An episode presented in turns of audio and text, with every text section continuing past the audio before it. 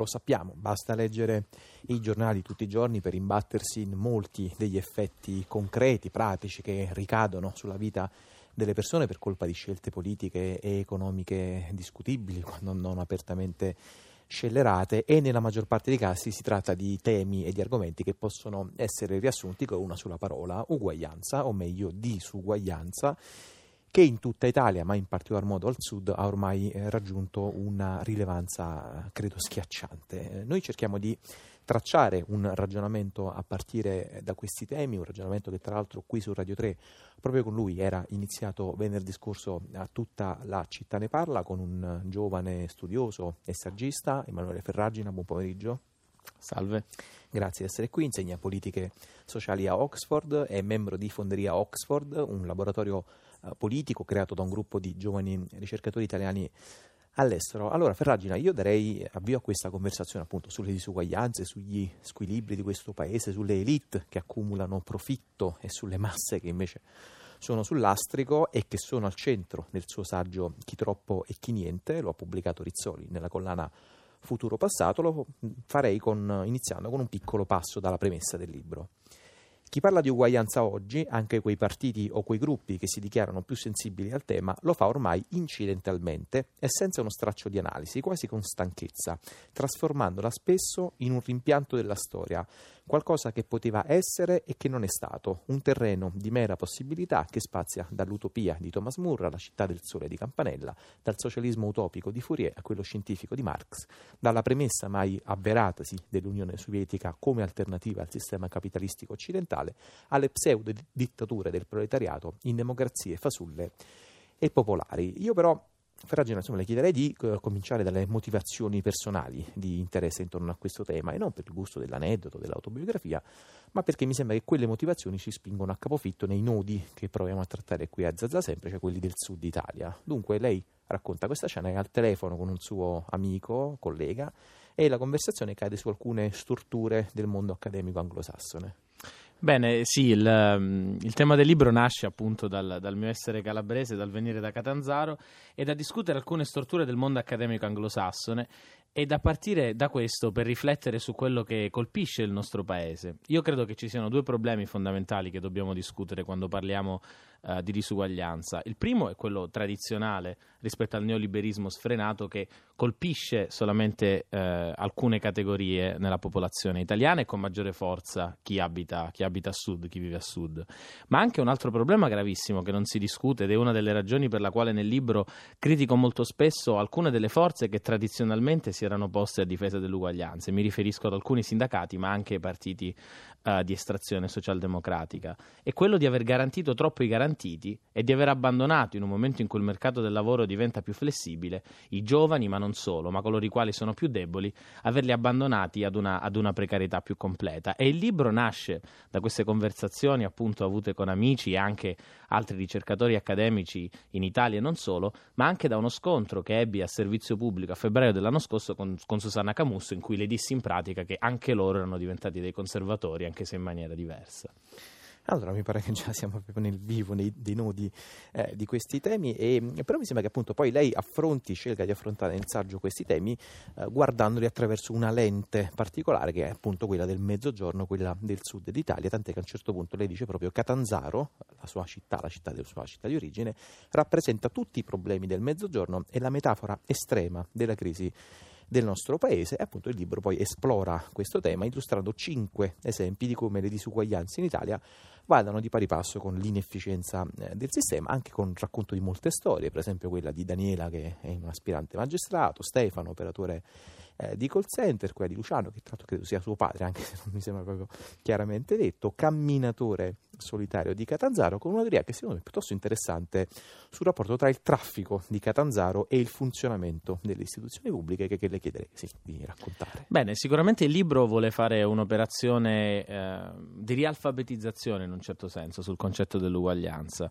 Eh, perché uguaglianza vuol dire efficienza oggi in Italia. I costi della disuguaglianza sono così pesanti da ridurre l'efficienza e la produttività del sistema. E questo lo faccio attraverso degli esempi che a volte non sono stati correlati al problema dell'uguaglianza. Il primo, uno dei cinque temi, è appunto quello degli ordini professionali. Liberalizzare gli ordini professionali e renderlo più accessibile è un argomento che tradizionalmente nelle nostre categorie politiche è qualcosa di destra. Invece, secondo me, parlare di uguaglianza di opportunità, di accesso all'ordine, di capacità di coltivare la propria professionalità è qualcosa che riguarda l'uguaglianza e quindi l'efficienza del sistema. Ma poi gli, eventi, gli esempi nel libro vanno avanti, secondo me il problema più grave di questo paese è lo squilibrio generazionale nelle protezioni sociali. Io sono un esperto di politiche sociali come accademico e quindi mi interessa quanto la spesa sociale in Italia sia stata sbilanciata sul rischio uh, di anzianità, sulle pensioni e quanto poco essa sia stata dedicata al mercato del lavoro.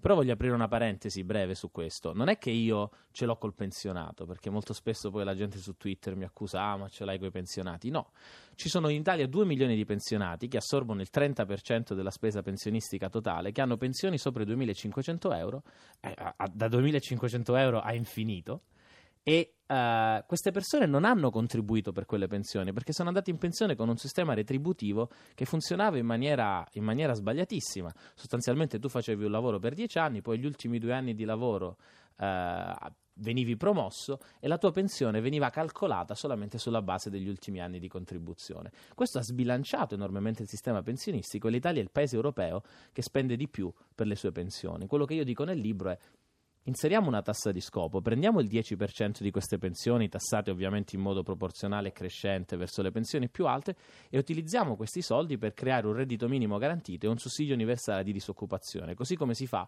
in quasi tutti i paesi europei, tranne l'Italia e la Grecia appunto. E poi da questo parto verso il sud, verso l'analisi del problema della coesione sociale, perché la disuguaglianza non solo riduce l'efficienza produttiva del sistema, ma, quasi, ma rende incapaci uh, il mezzogiorno uh, di avere coesione sociale, rende le persone incapaci di parlare. Guardate, io sono stato, insomma, sto presentando il libro in tantissimi luoghi, sono partito dalla mia Calabria, ma sono stato a Roma. C'è proprio molto spesso l'incapacità di parlare. E mi è capitato, visto il momento politico che stiamo vivendo, di fare una presentazione all'interno di un circolo del Partito Democratico. Io non, Uh, non voglio entrare nel merito di questa discussione, ma mi sono reso conto che persone che hanno posizioni molto diverse all'interno del Partito Democratico, in quella discussione di tre ore che abbiamo avuto sul libro, si sono rese conto che se ci sedessimo a parlare, forse anche molte anime che oggi divergono nel Partito Democratico per narcisismi personali, potrebbero essere ricomposte per costruire un'alternativa socialdemocratica seria e ugualitaria ed efficientista per questo Paese. Quindi Uh, in questo viaggio metaforico che il mio libro compie in diversi aspetti della vita sociale, partendo spesso dal sud, penso che da questo dovremmo ripartire per ritrovare un'alternativa con tutti quelli che non importa se di destra o di sinistra, ma che credano che l'idea di rendere questo paese più egualitario è primariamente un principio che possa servire a rendere il nostro paese più efficiente. Eh, nella sua passione così eh, declamatoria ha dimenticato di raccontarci la metafora del traffico. ah, no, no, scusate. la metafora del traffico nasce da uh, discussioni che ho sempre avuto con mio padre. Mio padre ha sempre sostenuto che il traffico di Catanzaro sia un problema di mentalità e suppongo che questo problema esista anche a Napoli.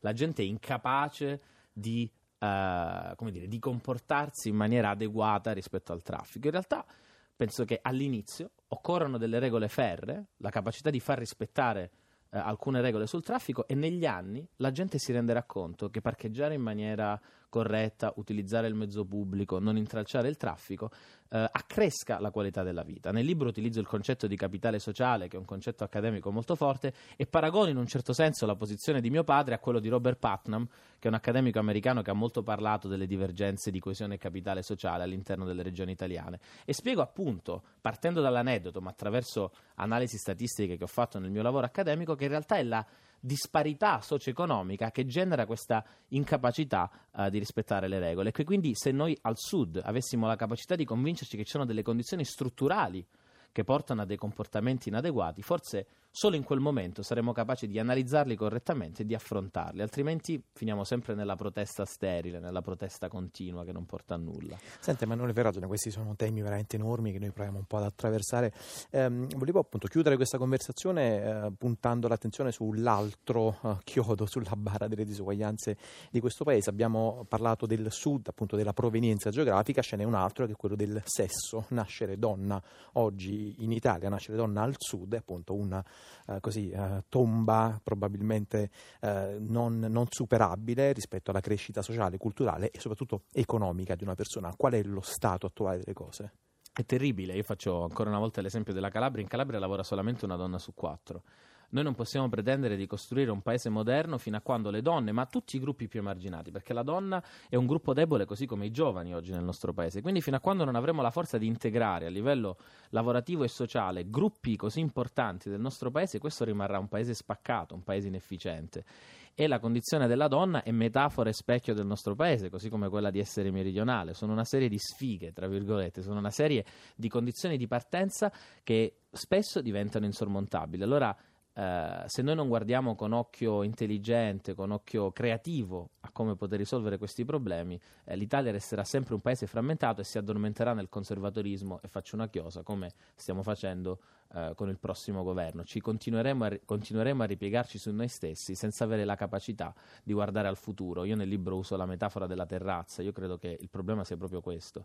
Abbiamo il coraggio di affacciarci da questa terrazza del condominio Italia e guardare a come sarà l'Italia fra 30 anni e, dire, e, avere una direzione, avere la comprensione di come vorremmo che il nostro paese fosse uh, per i nostri figli. Allora, questa nota così architettonica ci consente di chiudere questa pagina di riflessione su un tema veramente molto complesso, molto decisivo come quello delle disuguaglianze. Noi ringraziamo Emanuele Ferragina, io vi ricordo e anche vi consiglio questo suo bel saggio che si intitola Chi troppo e chi niente, lo trovate in libreria da Burr Rizzoli. Grazie Ferragina. Grazie a voi.